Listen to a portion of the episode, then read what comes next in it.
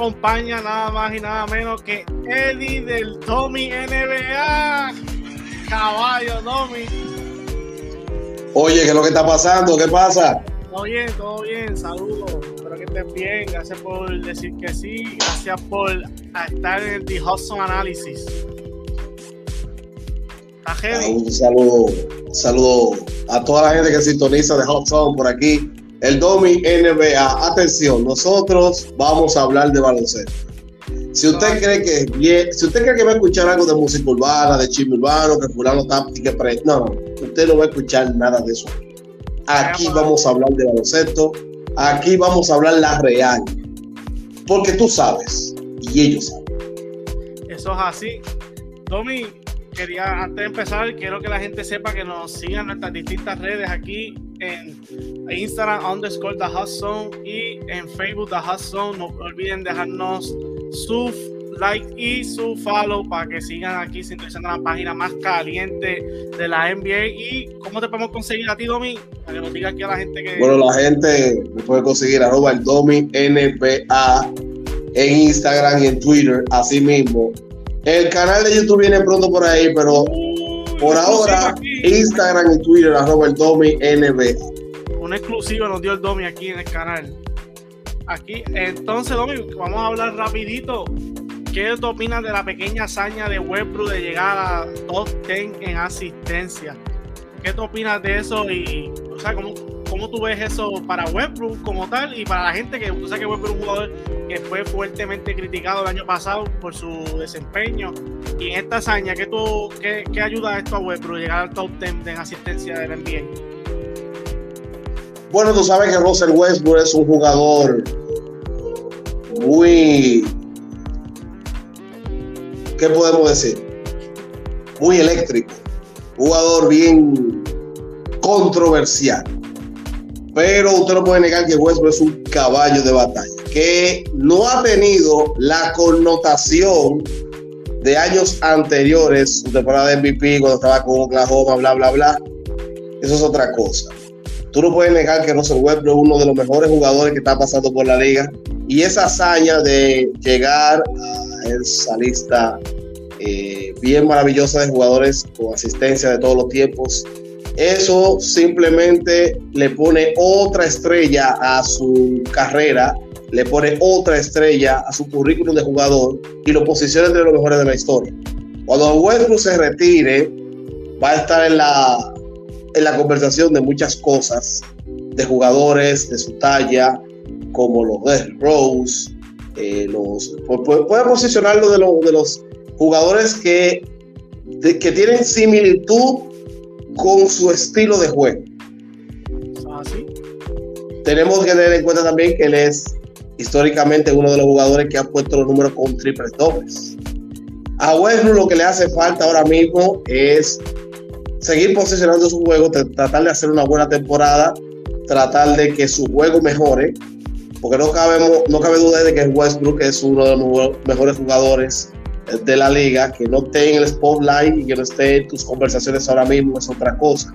Pero es un jugador que ha ganado MVP, es un jugador que ha hecho historia con los triple, triple dobles que ha hecho, es un jugador de varía y obviamente esta hazaña lo pone entre los más grandes. Así que Russell Westbrook, la hazaña de llegar a la posición 10 en el total de asistencia de todos los tiempos es un, es un gran logro Así que veremos carreras de Rose de Westbrook para rato y lo que simplemente necesita es él propiamente es lograr ciertos objetivos, incluyendo ganar un campeonato por primera vez en su carrera, que estuvo a punto de hacerlo cuando estaba con Oklahoma, pero no pudo ser. Y bueno, vamos a ver si con, con los Lakers o no importa con qué equipo lo logre, lo va a lograr. Eh, estamos viendo uno de los mejores jugadores en la liga que cuando se retire va a estar en la posición de todos los tiempos en la historia.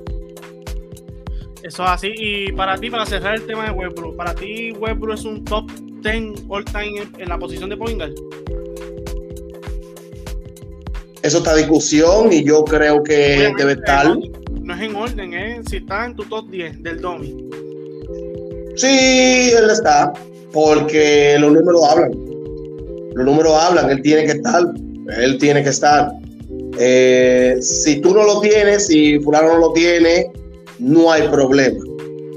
Yo en el top 10 de todos los tiempos de Poingal, yo tengo que poner a Russell Westbrook sí Y sabes que yo concuerdo contigo. Pensé que ibas a decirme que no, pero fíjate, qué bueno que concordamos porque hay que darle sus flores merecidas a Russell Westbrook. Vámonos a otras notitas aquí.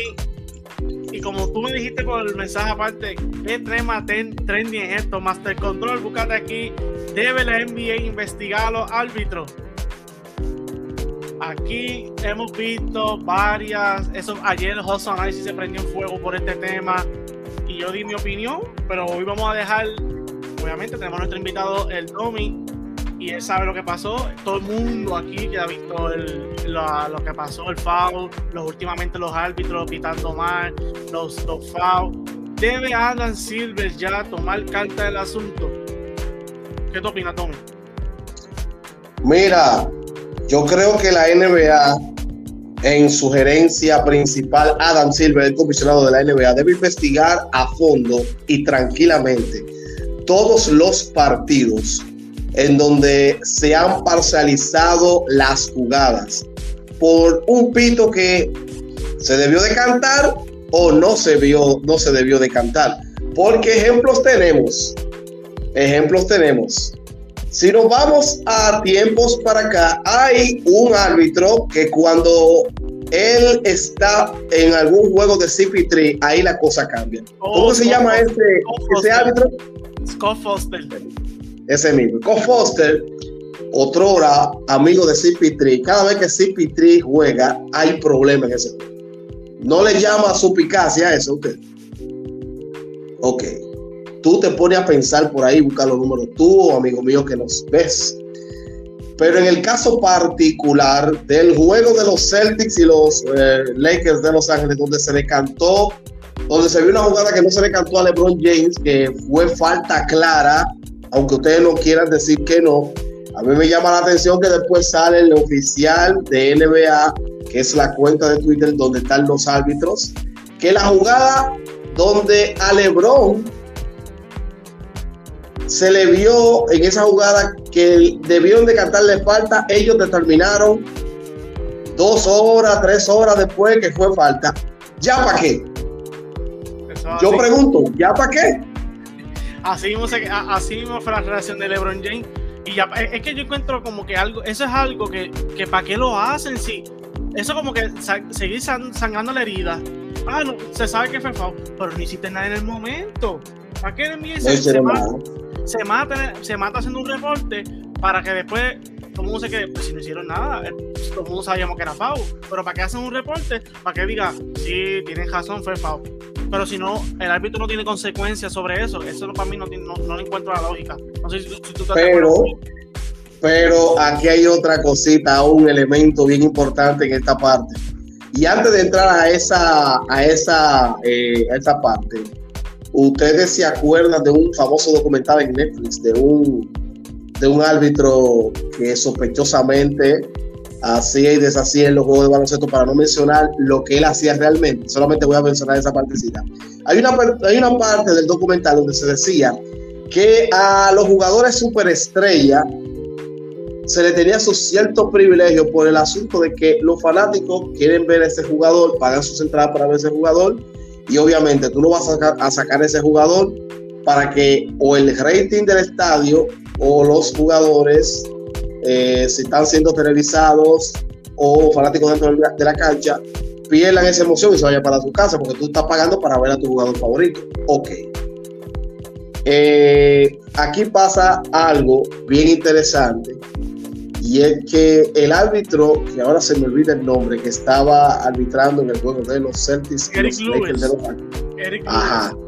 Luis, la, la, la cuenta de Twitter de su esposa me llama la atención. La cuenta de Twitter de su esposa sube una, una, una captura de una foto en donde eh, se le ve a la familia del árbitro que son fanáticos de los Celtics de Boston. Ahora yo te pregunto a ti, ¿el árbitro es fanático de los Celtics? Porque si el árbitro es fanático de los Celtics y él, por ser fanático, sabía que ese juego se iba a dar y que iba a arbitrar ese juego, esas jugadas que cantó en contra de los, de los Lakers fueron para que los Celtics ganaran. Entonces yo quiero que tú me expliques una cosa y no se vayan por la tangente porque en ese mismo partido cuatro jugadas no se lo cantaron a los Lakers en contra. Y hubo jugadas a favor, pero específicamente esa jugada. Hay un debate. Y salieron a celebrar, salieron a celebrar la familia. Entonces me llama la suspicacia, acá, y con razón. Usted puede decir lo que usted quiera, usted puede pensar lo que usted quiera. Pero si usted es fanático de un equipo de la NBA, usted tiene que ser imparcial. Es como nosotros que venimos aquí a hablar de básquet. Yo soy fanático de los Bulls de Chicago, pero cuando yo tengo que decir una opinión bien seria y con credibilidad alguna, yo tengo que quitarme la jersey de los Bulls de Chicago. Yo no puedo venir a defender, mira, ese, ese calvo que está ahí, ese que tú estás viendo ahí, amigo mío que me escuchas y me ves ese pana estaba cantando a favor de los Celtics, porque supuestamente la familia es fanática de los Celtics. Por esa razón y muchas cosas más que están pasando últimamente en la liga, yo creo y entiendo de que Adam Silver tiene que curarse en salud y contra incendios y agarrar e investigar todos los árbitros que están medio bacanos cantando la jugada que deberían cantar y la que no están cantando.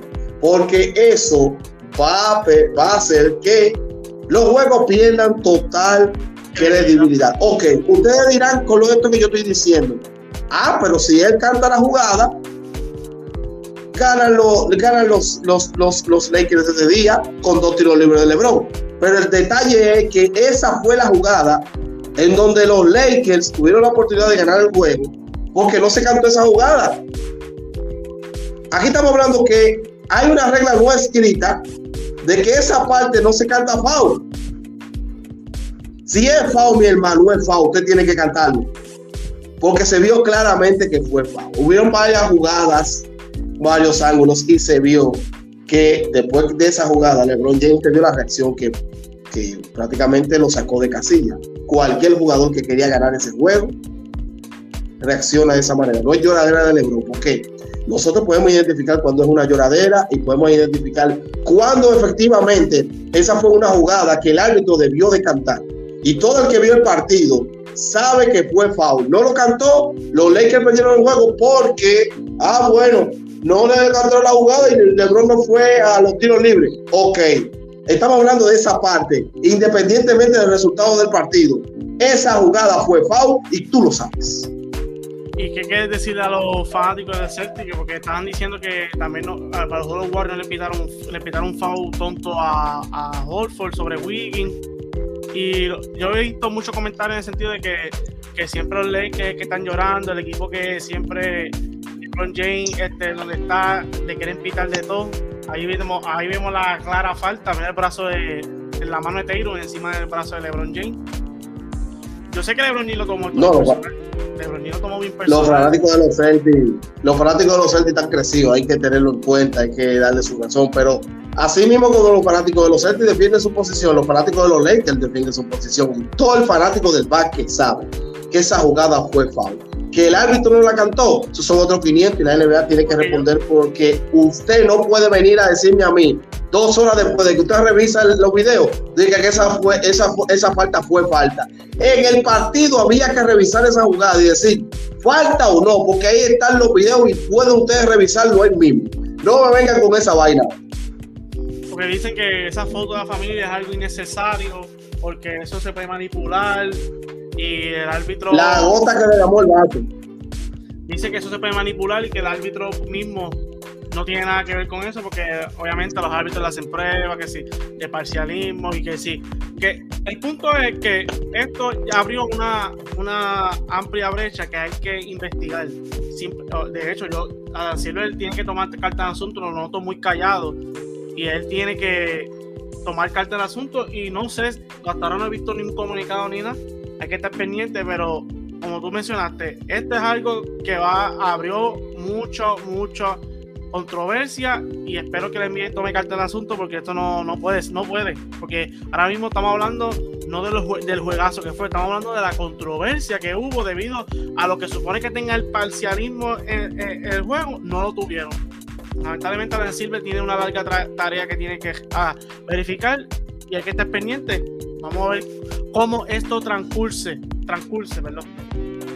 Así que, Domi, vámonos a otras notitas que tú crees.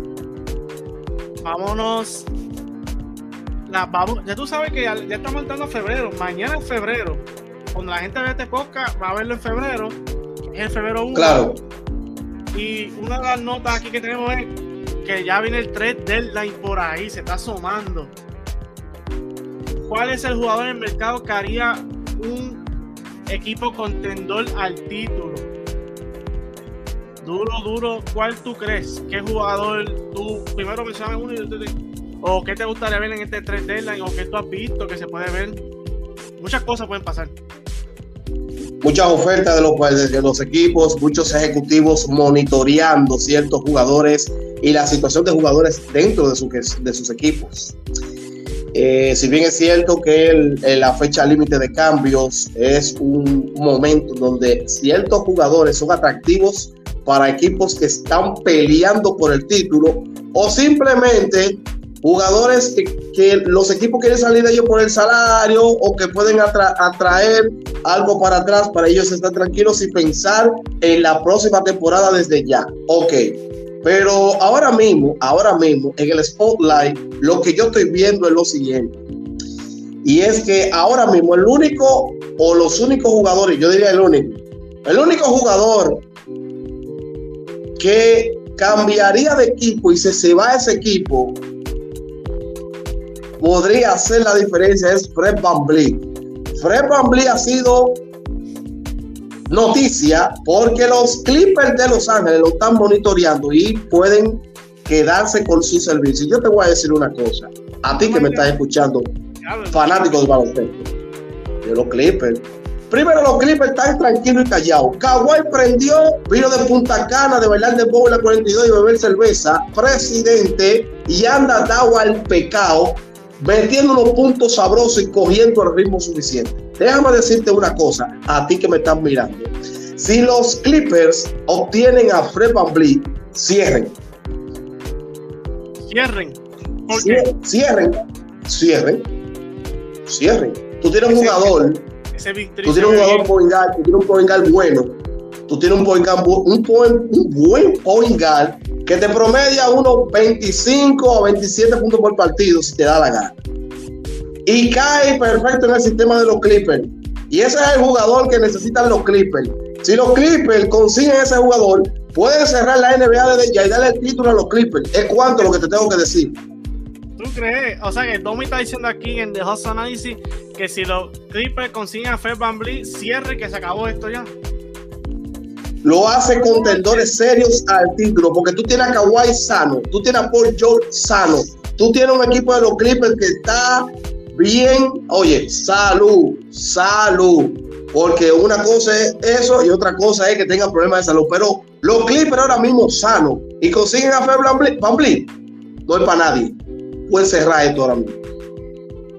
Ya, fíjate, eh, estoy de acuerdo en el sentido que es una adquisición estupenda, es algo que le hacía falta, no es John Wall, no es Reggie Jackson, es un tremendo upgrade que están dando a posición. Pero a decir cierren, no creo, porque para mí me asusta más el sentido de la salud de ellos dos. No, no me da la confianza de verlo serio, porque yo, yo tenía número uno este año, te voy a ser sincero, y lo pueden buscar en mi podcast pasado pero no me han demostrado el equipo que, que yo tenía miedo también, como, como, usted menciona, pero de que, de que hay que, de que están apretando, aprietan. Yo pienso que con esa adquisición aprieta, pero de serio, serio, me, me, tienen que callar en el transcurso de lo que resta del deadline a, los playoffs. Pero estoy de acuerdo en, parcialmente contigo. No, porque tú sabes que aquí estamos hablando de salud. Y saludable, Kawhi León es el mejor jugador de la NBA, para que tú te claro y que esté claro todo el mundo. Salud. si Paul George está sano, si Paul George está sano, si Kawhi está sano, y si la banca y ciertos jugadores de los Clippers están sanos, con Fred Van en ese equipo, mi hermano, no hay que hablar mucho. Ese es el hombre que los Clippers necesitan. Mate está ponchando la foto. Mi gente, ya que ustedes están escuchando el Domi, ¿qué ustedes opinan? ¿Es los Clippers un serio continente al título ya con la adquisición de Van Vliet? Déjanos en los comentarios que ya el Domi y yo dimos nuestra opinión, hará falta la tuya. Así que déjala ahí. Domi. Para mí, y estoy hablando en el sentido de jugador alguno, que si lo cambian antes de la fecha límite y llega a un equipo, lo hace contendor y lo hace serio. Para mí es Fred ahora mismo el jugador que si los Clippers lo logran obtener, usted va a celebrar Los Ángeles, pero del otro lado. Estoy de acuerdo. Este, es un buen punto, pero como mencioné, yo tengo que ver los te contó, ponme la foto que tú pusiste ahí de los jugadores que están calientes en el mercado. Quiero decir, quiero. Esa, ahí está. Esa, déjame ahí. Esa es la pieza que yo, que, yo pienso que, que, ya. Que ya. Jay Crowder, hermano. ¿Qué te opinas de eso, Domi? Jay Crowder. Mira, por Jay Crowder. Jay Crowder está bueno, está bien, un jugador bacano, eh, hace su trabajo. Mira, Milwaukee Bucks se perfila como el equipo que puede quedarse con su servicio porque está ofreciendo un paquetico sabroso, ¿me entiendes? Yo creo que la llegada de Jay Crowder a Milwaukee le daría un upgrade a esa parte, a esa parte defensiva, porque Jay Crowder es un tipo que defiende bien. Te puede meter tu par de tiros en ocasionales, es un tipo que anota. No es el súper anotador, pero el tipo, si hay que meterte dos puntos, tres puntos, él lo va a hacer. No sabría decir si es un buen jugador en el clutch, pero cuando se necesita ese canasto, eh, básicamente lo va a hacer. El problema de Milwaukee es otro, y yo siempre dije que el problema de Milwaukee es la salud de Chris Miller, el Robin de ese equipo, el hombre que cierra los partidos.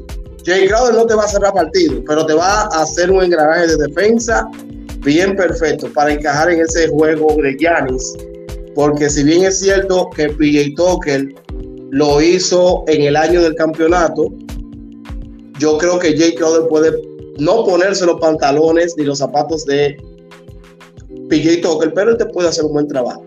El detalle es lo que está ofreciendo los Milwaukee Bucks para quedarse con los servicios de Jay Crowder.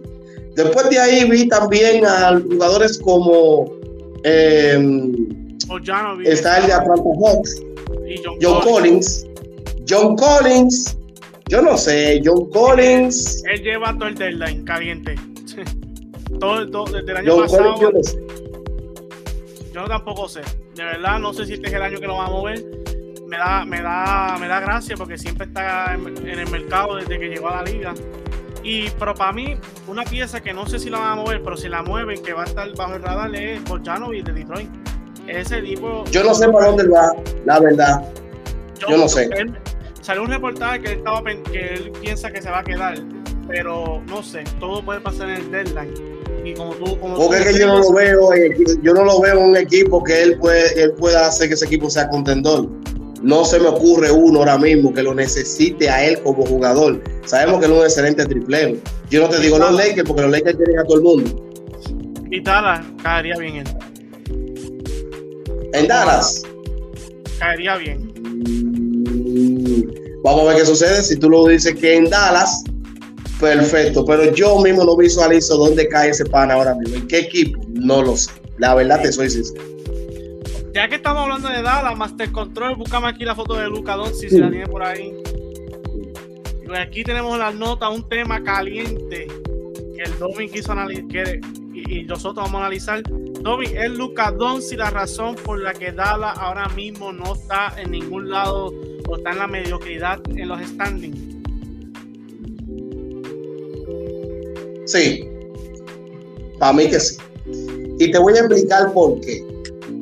Te voy a explicar por qué. Si bien es cierto que Luca Donsi es un caballo, Donsi es un caballo de batalla. El hombre anota, el hombre penetra, el hombre hace un lío, porque trae ese tipo de baloncesto europeo que él juega, se siente, se ve en la cancha. Para él es fácil, como él siempre lo ha dicho. Pero Siempre lo hemos hablado aquí, creo que lo hablamos en un podcast y hemos dicho que Luca Donsi tiene un, problemita de que tiene el 90% de la bola en la mano. Y no se ve esa repartición en el, en el juego. No se ve. Hay diferencias entre cuando Donzi no juega con Dallas y cuando Donzi está jugando con Dallas. Cuando él no juega, se ven que esos jugadores están fluyendo, se ve que esos jugadores están dado al diablo, repartiéndose la bola. Con Donzi jugando al 100% con Dallas, no se ve esa armonía, no se ve que él reparte esa bola. El 90% de la bola la tiene Donzi. Entonces, ¿cuál es mi teoría de por qué Dallas va a estar así por él, por su culpa? Simple.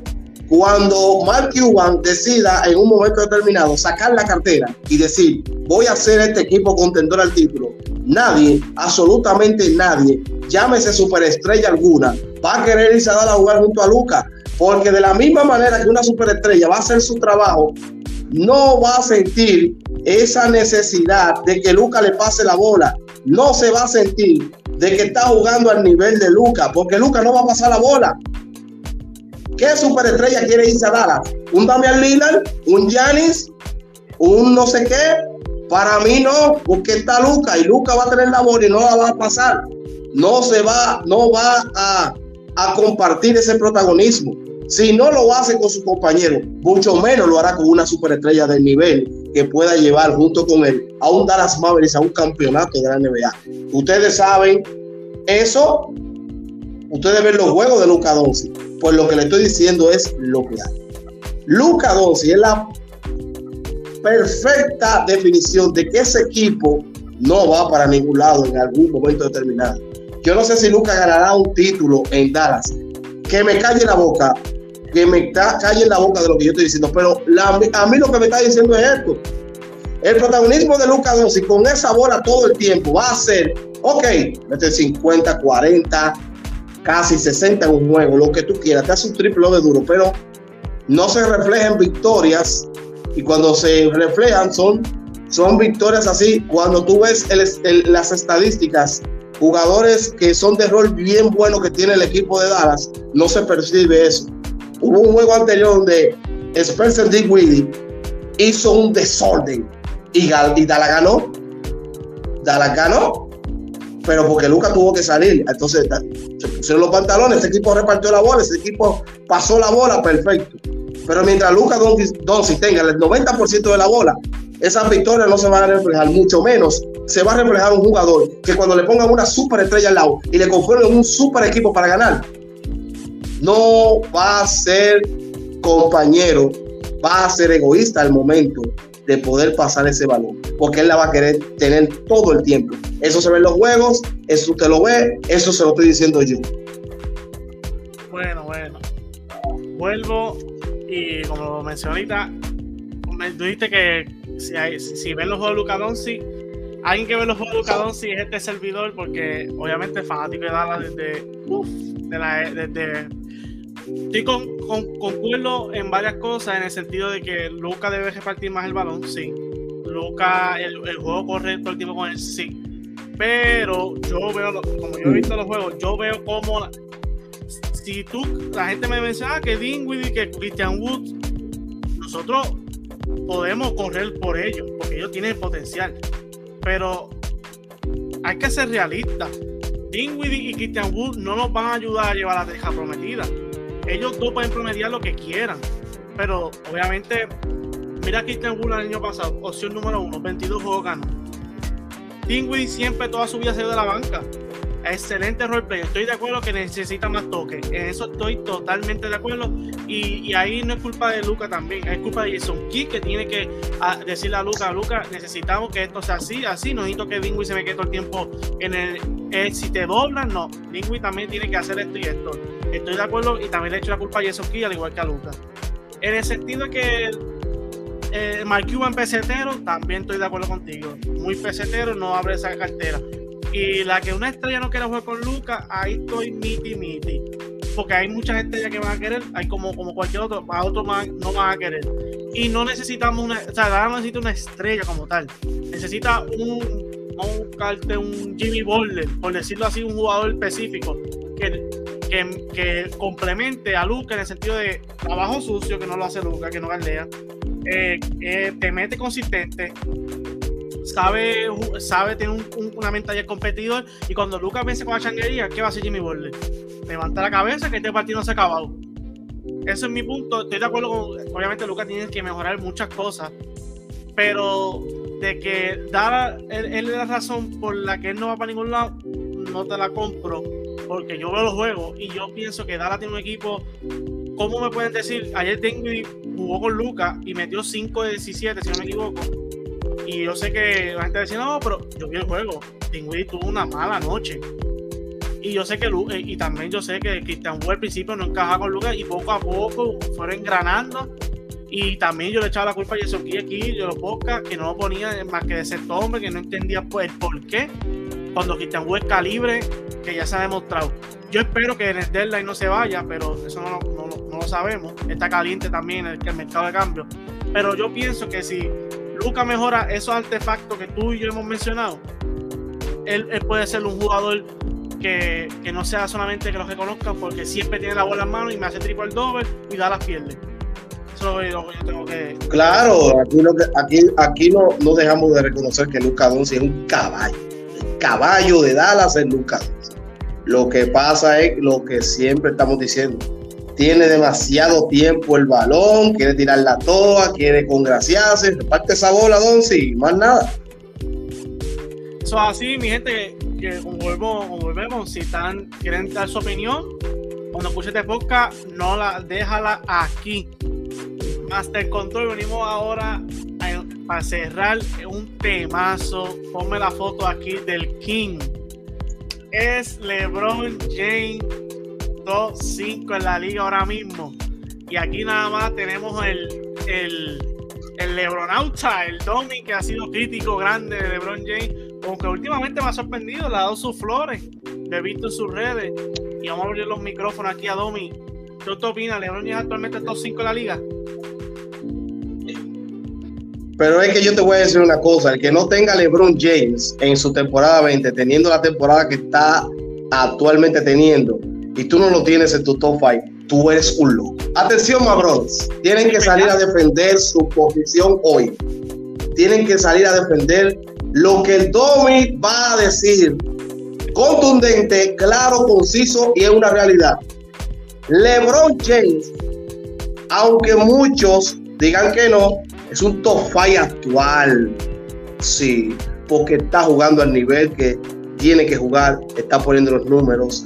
De que los Lakers no estén en una mejor posición por H o por R, está bien, eso es otra cosa.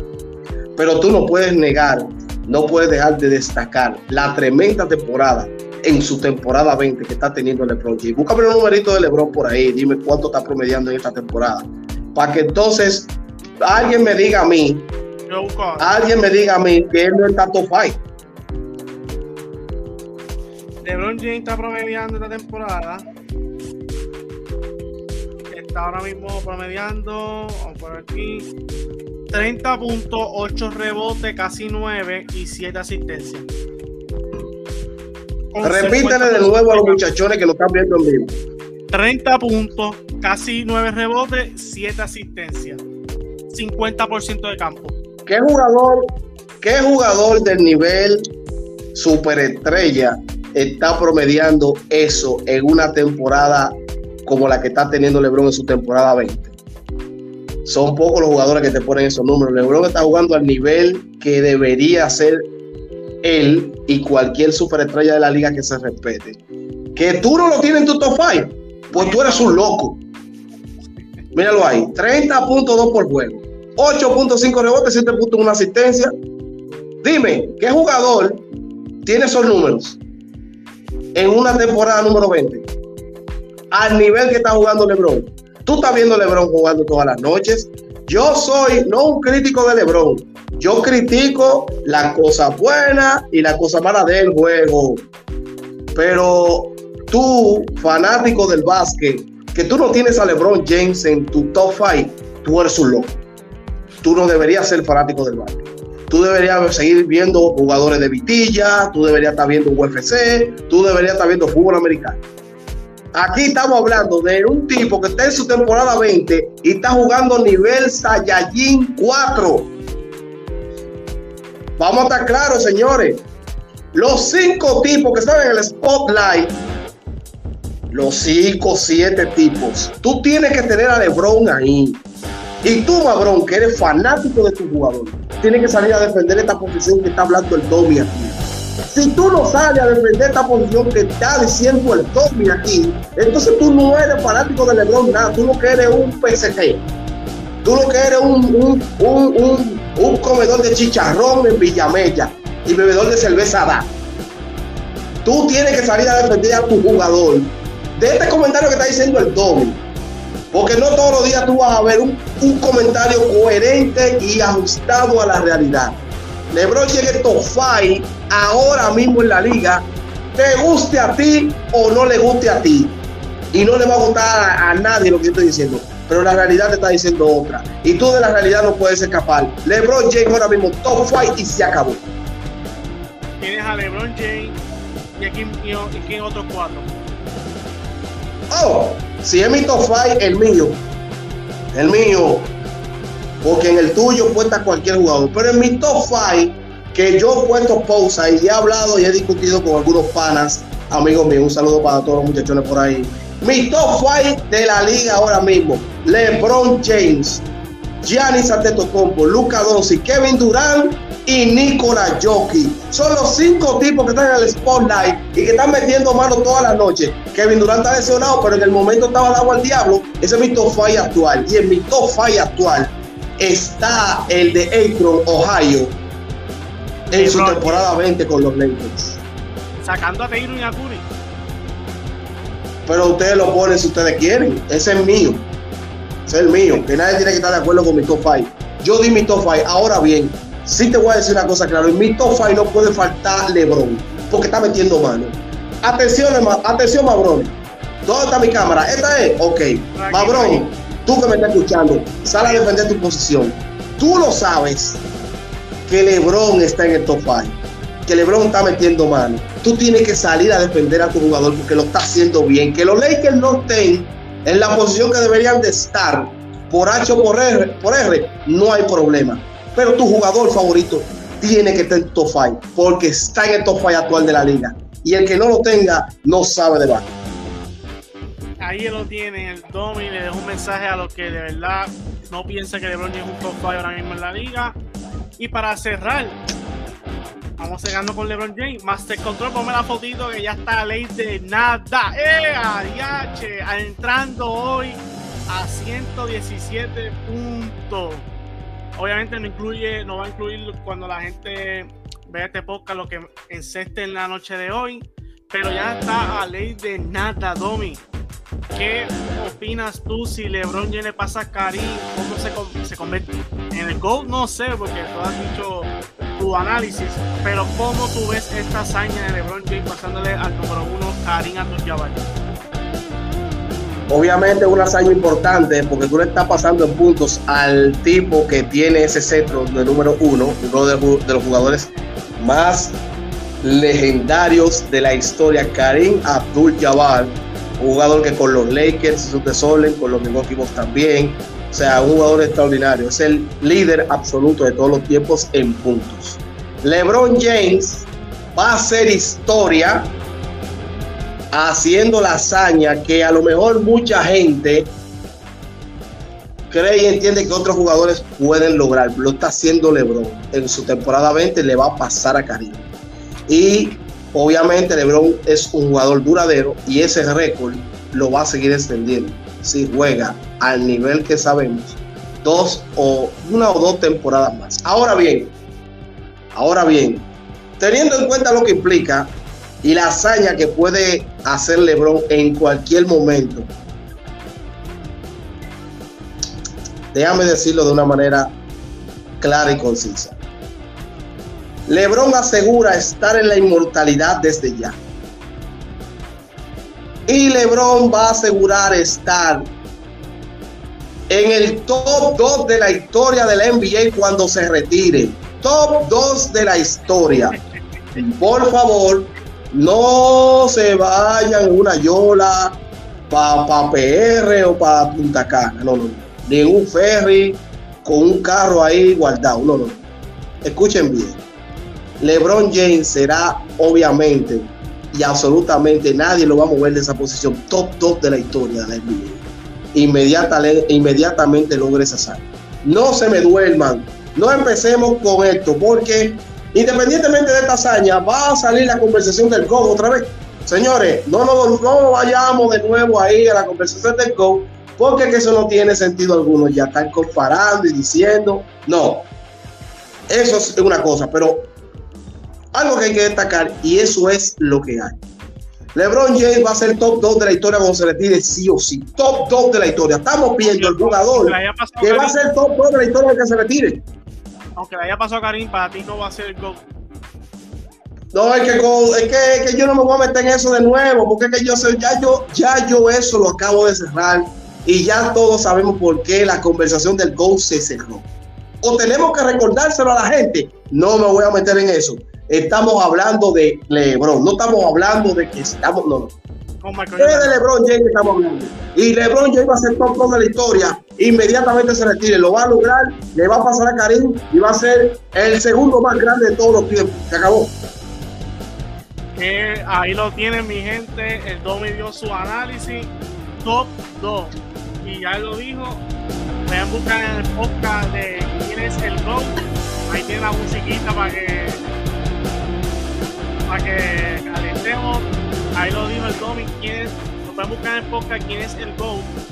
Y ahí van a ver el por qué el Domi piensa que LeBron no es el GOAT. Eso está en otro contenido que lo pueden buscar. Y le queremos dar las gracias que este podcast ha sido uno, mira, ponme la musiquita ahí. Ha sido uno, era calientito. A, a esperar que hemos llegado al final, más de control aquí las redes sociales, para que la gente no, se olvide seguirnos. No olviden seguirnos. Oye, tú sabes que la gente tiene que seguirnos, tiene que seguir a la... Oye, atención, gente, tiene que seguir a Hudson. Están haciendo excelente trabajo, siempre estamos haciendo colaboraciones y obviamente no me sigan a mí si ustedes no quieren, pero sigan a The Hot y a todas las cuentas que están haciendo su trabajo. The Hot está duro.